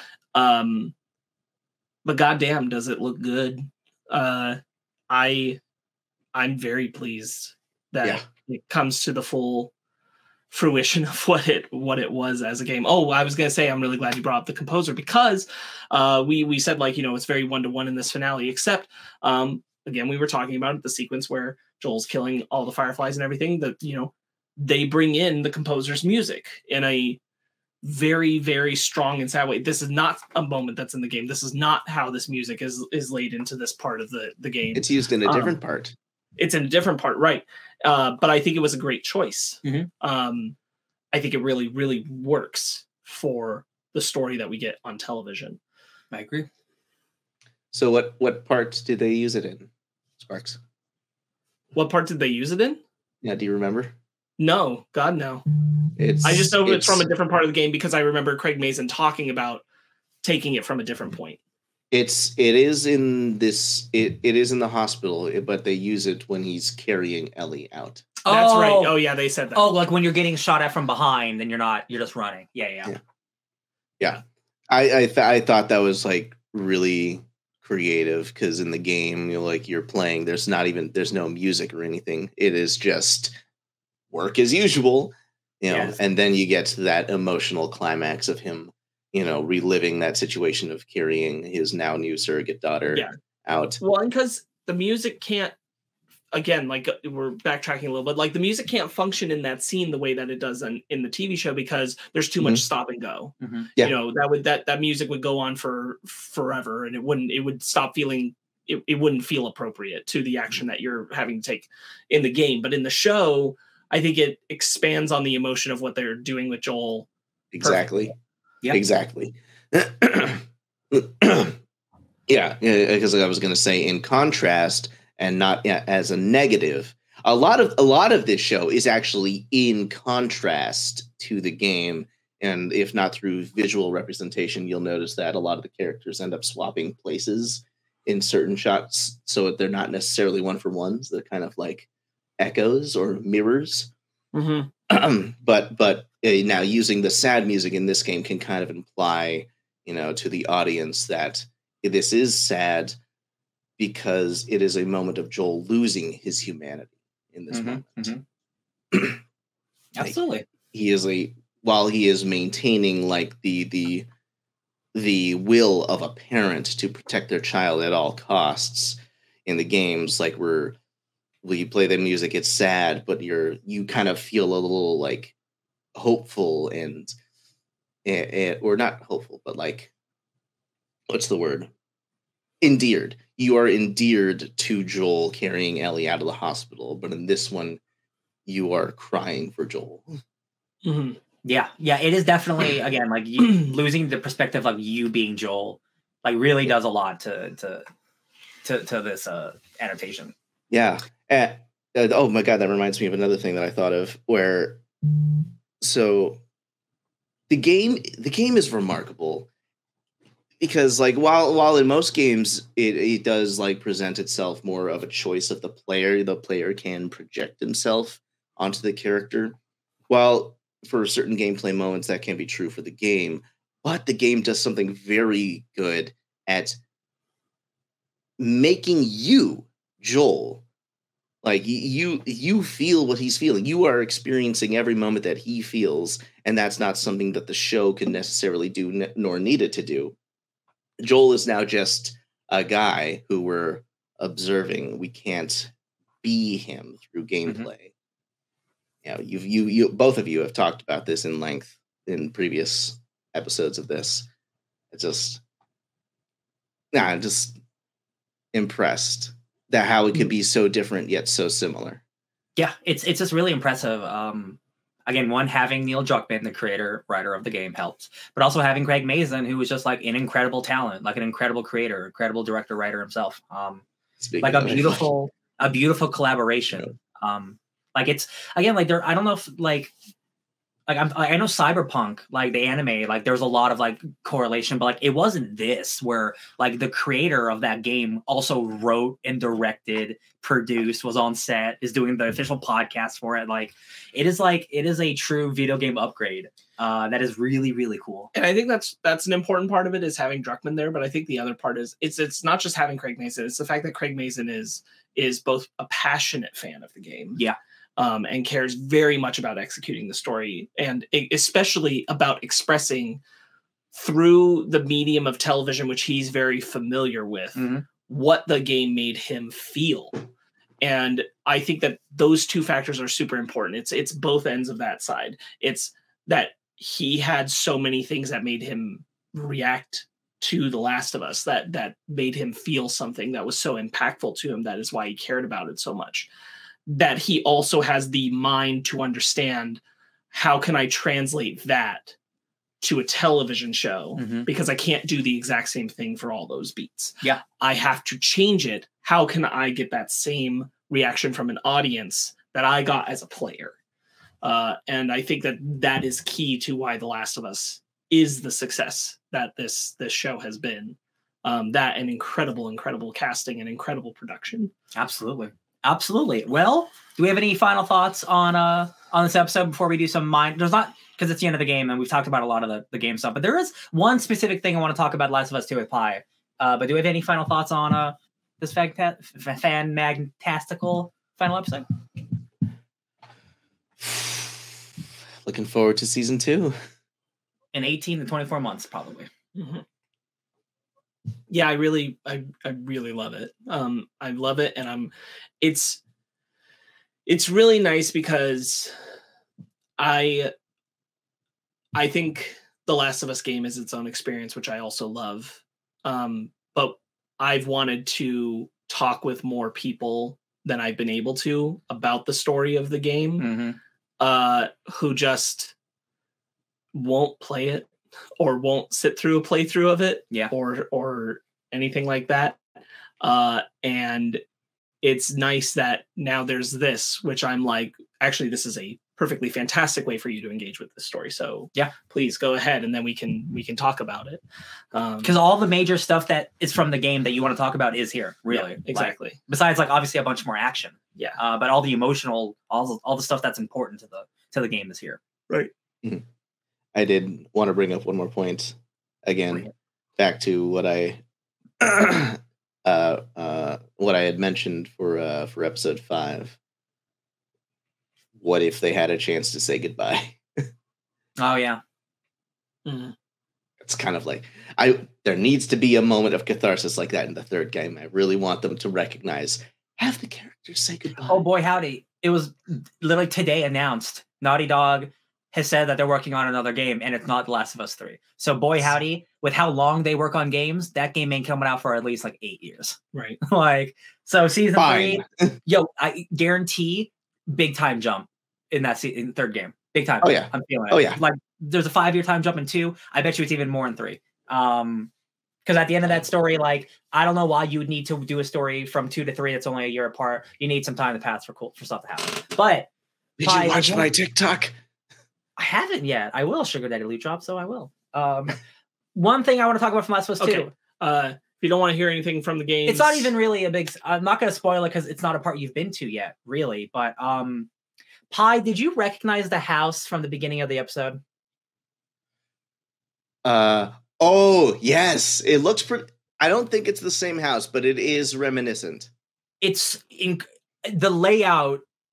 Again, like just like uh like we watched the Scream movies recently, and like they go back to that original Stu Macher house. Like like I am like 95% sure that that house we see in in this episode might be a big significant house in part two. Because that stairs layout that big open that big openness in the, the, the front yard i'm just saying how poetic would it be? I'm just saying. Oh think- god, were they? i think they're good at that. They're good at that shit. That laying the foundations for for season two uh, I- part two I- the same It would be nice. It would be nice, but I, I am it's going to be a pessimist in this aspect. But it does look it. It does look very close it does to that. It does. To that that's all that's all there's, there's not much there's not much to speculate anymore because again this last episode was so one to one of the game. Uh, uh, we talked about everything we needed to. I Um, do actually have some speculation. All right. So let's officially say uh, if you don't want to know anything about The Last of Us Part 2 um, or what might be coming down the line for the show, that's totally fine. Go ahead, bounce out. Um, I, I'll say it now that I'm sure uh, around the time when we're leading up to that second season, the three of us will get back together and we'll have a discussion about that game and what we uh, are thinking will happen with the show. Yeah, ooh, um, that'd be fun. And that'll be a whole discussion we'll do at a later date. Yeah, I would Uh, give me a, in a couple years uh, enough time has passed to replay that game. Yeah, that'd be great. Okay. Thanks Go for ahead. stopping by, friends. It's, but now it's game time. All right, bet. Go ahead, Phai. Game time. Uh, uh, so so in in, in awe of the foreshadowing and setup in in the show. I think they made it. I think it was a really good idea for them to show in David's group the daughter of the man that Joel killed. Hannah. just just to kind of imply that Joel's Joel's violence hurts people. has an effect. I was I was thinking about that actually myself. That like 100%. uh including that group and this idea of like I don't assume that Hannah would be part of Abby's crew or anything related to that in the second one, but it certainly does feel like if you told me she was, it would make sense that you could I- that you could go that route. Mm. I don't necessarily mean to imply that that she would be a part of the group of revenge. No, no, no. I'm I know you don't. I know you don't. I'm agreeing with Okay. you that like thematically it is tying into the setup of what happens in the consequences of Joel's actions in the second game. That it is still laying the bedrock of that same idea. While it might not be Hannah literally, those exact same kind of people are out there who have been affected by Joel's actions. Yeah, no, you you are right, Phai, about like foreshadowing of like here's here's the significance of of Joel's actions and how it impacts people, and that is literally what the entirety of The Last of Us Two is about. But I Um, but I thought about that specifically with Hannah. I I thought about that when when we were watching that episode last week. I just didn't bring it up much because I Yeah. didn't want to. That, uh, those, even, the- even- those- that's even for in the this episode. speculation area. no, yeah, I definitely, I also felt that. I thought it was smart, very smart. Yeah, a lot of things are smart. Having Henry say, "I am the bad guy. I did the bad guy thing," you Yeah. know, to to Joel, it's like, congratulations, you are now the bad guy. I, I, again, ha- I will replay The Last of Us Two closer upon season two coming out. But like you know, I am, I am mixed on that game. Um, uh, for for for game reasons and story reasons, very much like God of War Ragnarok. I think that's a it's a great sequel, but like it just there it, it has a lot of problems that the first game just simply doesn't have. Um, really? Oh yeah, I, I yeah, oh yeah, oh yeah. Oh, We did a But- whole God of War Ragnarok review. You should you should check it out. But I yeah, I was gonna, but I'm just kidding. I'm just kidding. You don't have to watch. I wish I was a part of that episode because I really fucking loved the second game so I think it's great. It's just not a 10 out of 10 like that first game is. Anyway, um the there are there are core story things that that they can't change because that's what the story is, but removing so much of the random violence that you do throughout all these games will significantly make that story more impactful, I think. Because it is a situation of like The Last of Us 2 is about Ellie and her down her downfall into just being a really violent person. But if again, if you're playing 12 hours of her killing random people and then she's killing serious people, like there's no disconnect because you're just always killing people. So like if we take away a lot of that, like again, like random video game violence, I think the story will work better for me significantly. Um, and I'm really excited. I'm really excited because I think there is some truly good shit in that second game, but it's also just mired by other decisions I don't care for so much Wall to wall violence. just wall to wall violence, which again, it's the it's the point of the story. But I think turning it into a television, you know, cinematic thing will help that story a lot. I think, and I, it, again, I'm a person who hasn't played the the second game all the way through, um, partially because I've I've been afraid of the knowledge of of people's reactions to it. Um, but it anything, anything, uh, any kind of thing where you are essentially constantly doing wall to wall anything uh, is tiresome Could be- it could be Um, overwhelming, and, and I yeah. think like violence end to end is rough. Yeah. And like Well, it's not the violence; it's the scrap picking up of of game you murder two. 12 people it's It's just- like so much of it. yeah, video games be video games, no matter what. No matter how serious you can get, you got to pick up some alcohol and some scraps to make some Molotovs. Uh, yeah, I'm honestly I'm Uh, so excited. Like again, like this is such a success. Um, and like I'm much just, it's can so, we tell about the second game? Are we tiptoeing completely, or do we just? No, yeah, I don't want to because like I know he'll he'll eventually play it, and like I don't like he Okay. played the beginning part, so like he knows like you know he knows about Abby and, and all that stuff. So like he just didn't beat it. So I don't I don't want to get to later stuff. Um, Wait, did you make it to like Seattle or? He didn't are- play are- twelve hours of it now. uh, okay. I I can tell you where I I I'm I'm at the first city that Ellie and the girl get to on horseback. Okay, That's- so it, it's Seattle.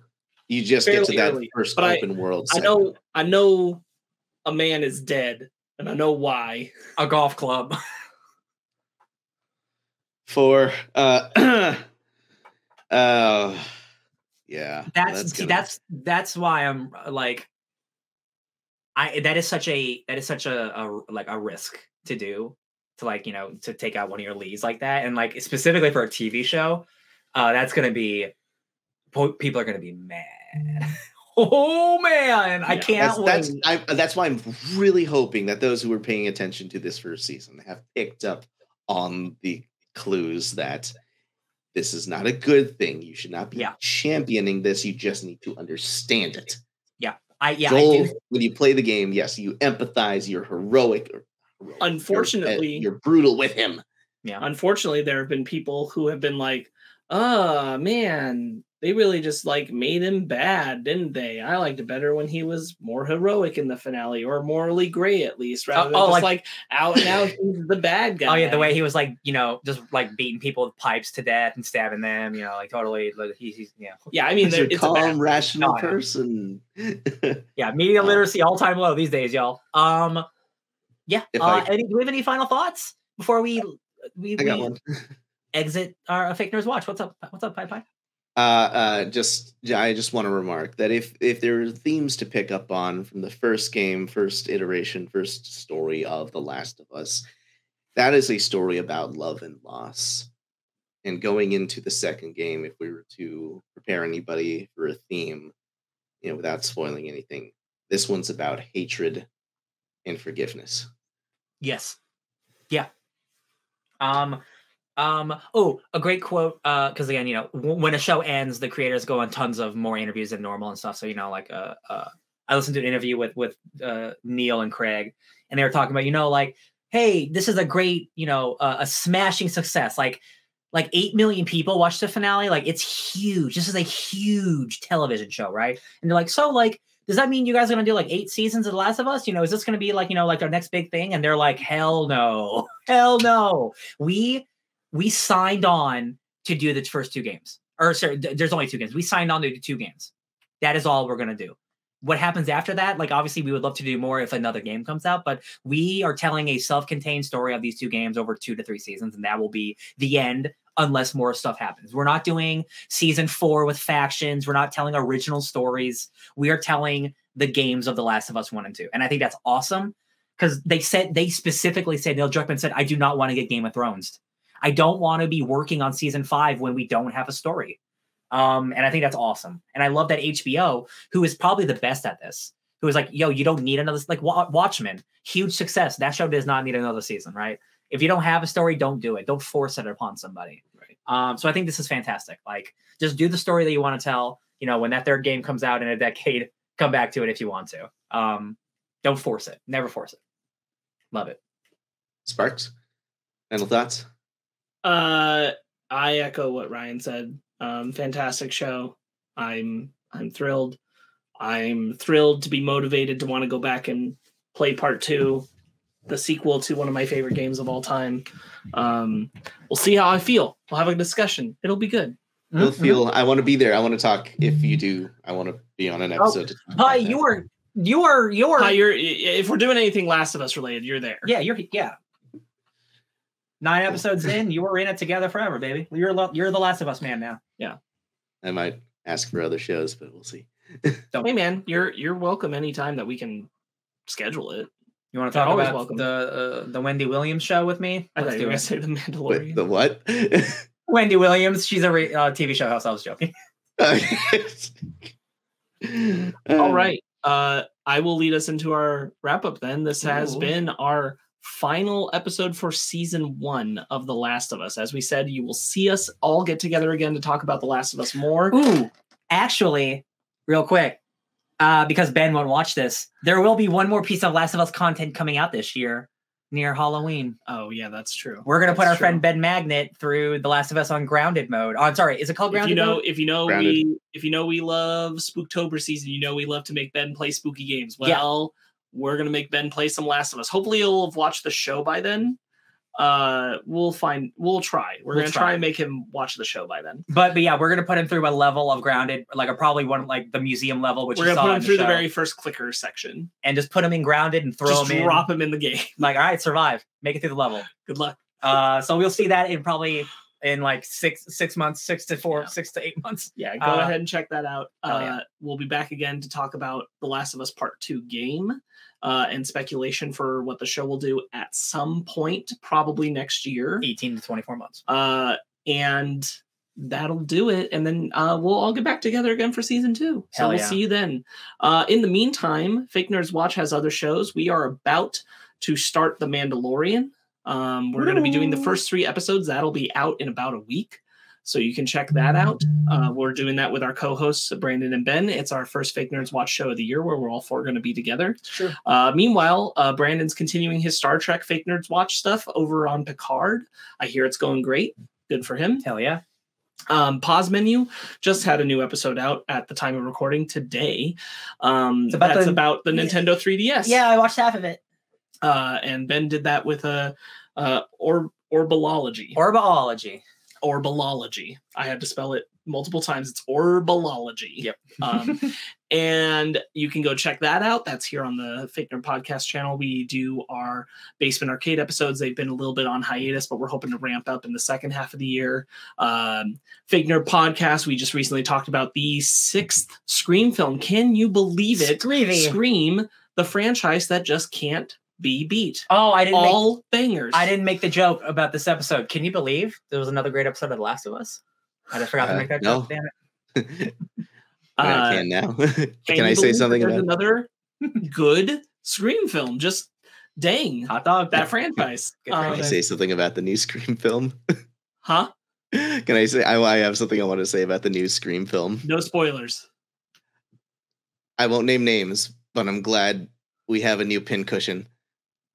Okay, got it. You, you'll know Uh, what that means. I, am with you. I'm with you. I also yes.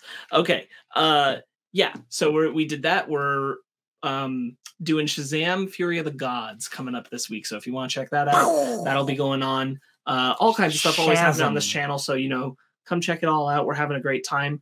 Oh, you know what? Uh, uh, if you're interested in film scores, I can say this. We're we're close enough to the release. Um, Brandon and a friend of the podcast, Jeremy, who does our musical intros and outros for the show, we're launching a new show. It's called The Real Score, and uh, that's all about talking about film scores. It will release one episode a month, and our first episode comes out next Monday, so you can check that out. Whoop, whoop. Uh, we are talking about the Batman, composed by Michael Giacchino. Um, bam, bam. It was great. I we had a great time, so I'm really looking forward to that show coming out. Whoop. All right, cool. That's it. You can find me uh, at Sparkz Witty on Instagram and Twitter, S P A R K Z Witty. Um, where can they find you, Phai? Uh, here at Sugar Daddy Lute Drops, and that's Lute L U T E for those just listening on TikTok. Oh. All right. Yeah. And Ryan. Ryan. You can find me um just loving Papa Pedro, pulling double duties as Joel and Mando at DJ Tony Snark 616. Hashtag Double Daddy Pedro. Hashtag double daddy Pedro. Double Daddy Pedro. All right, that'll do it. So until next time, stay fake nerds.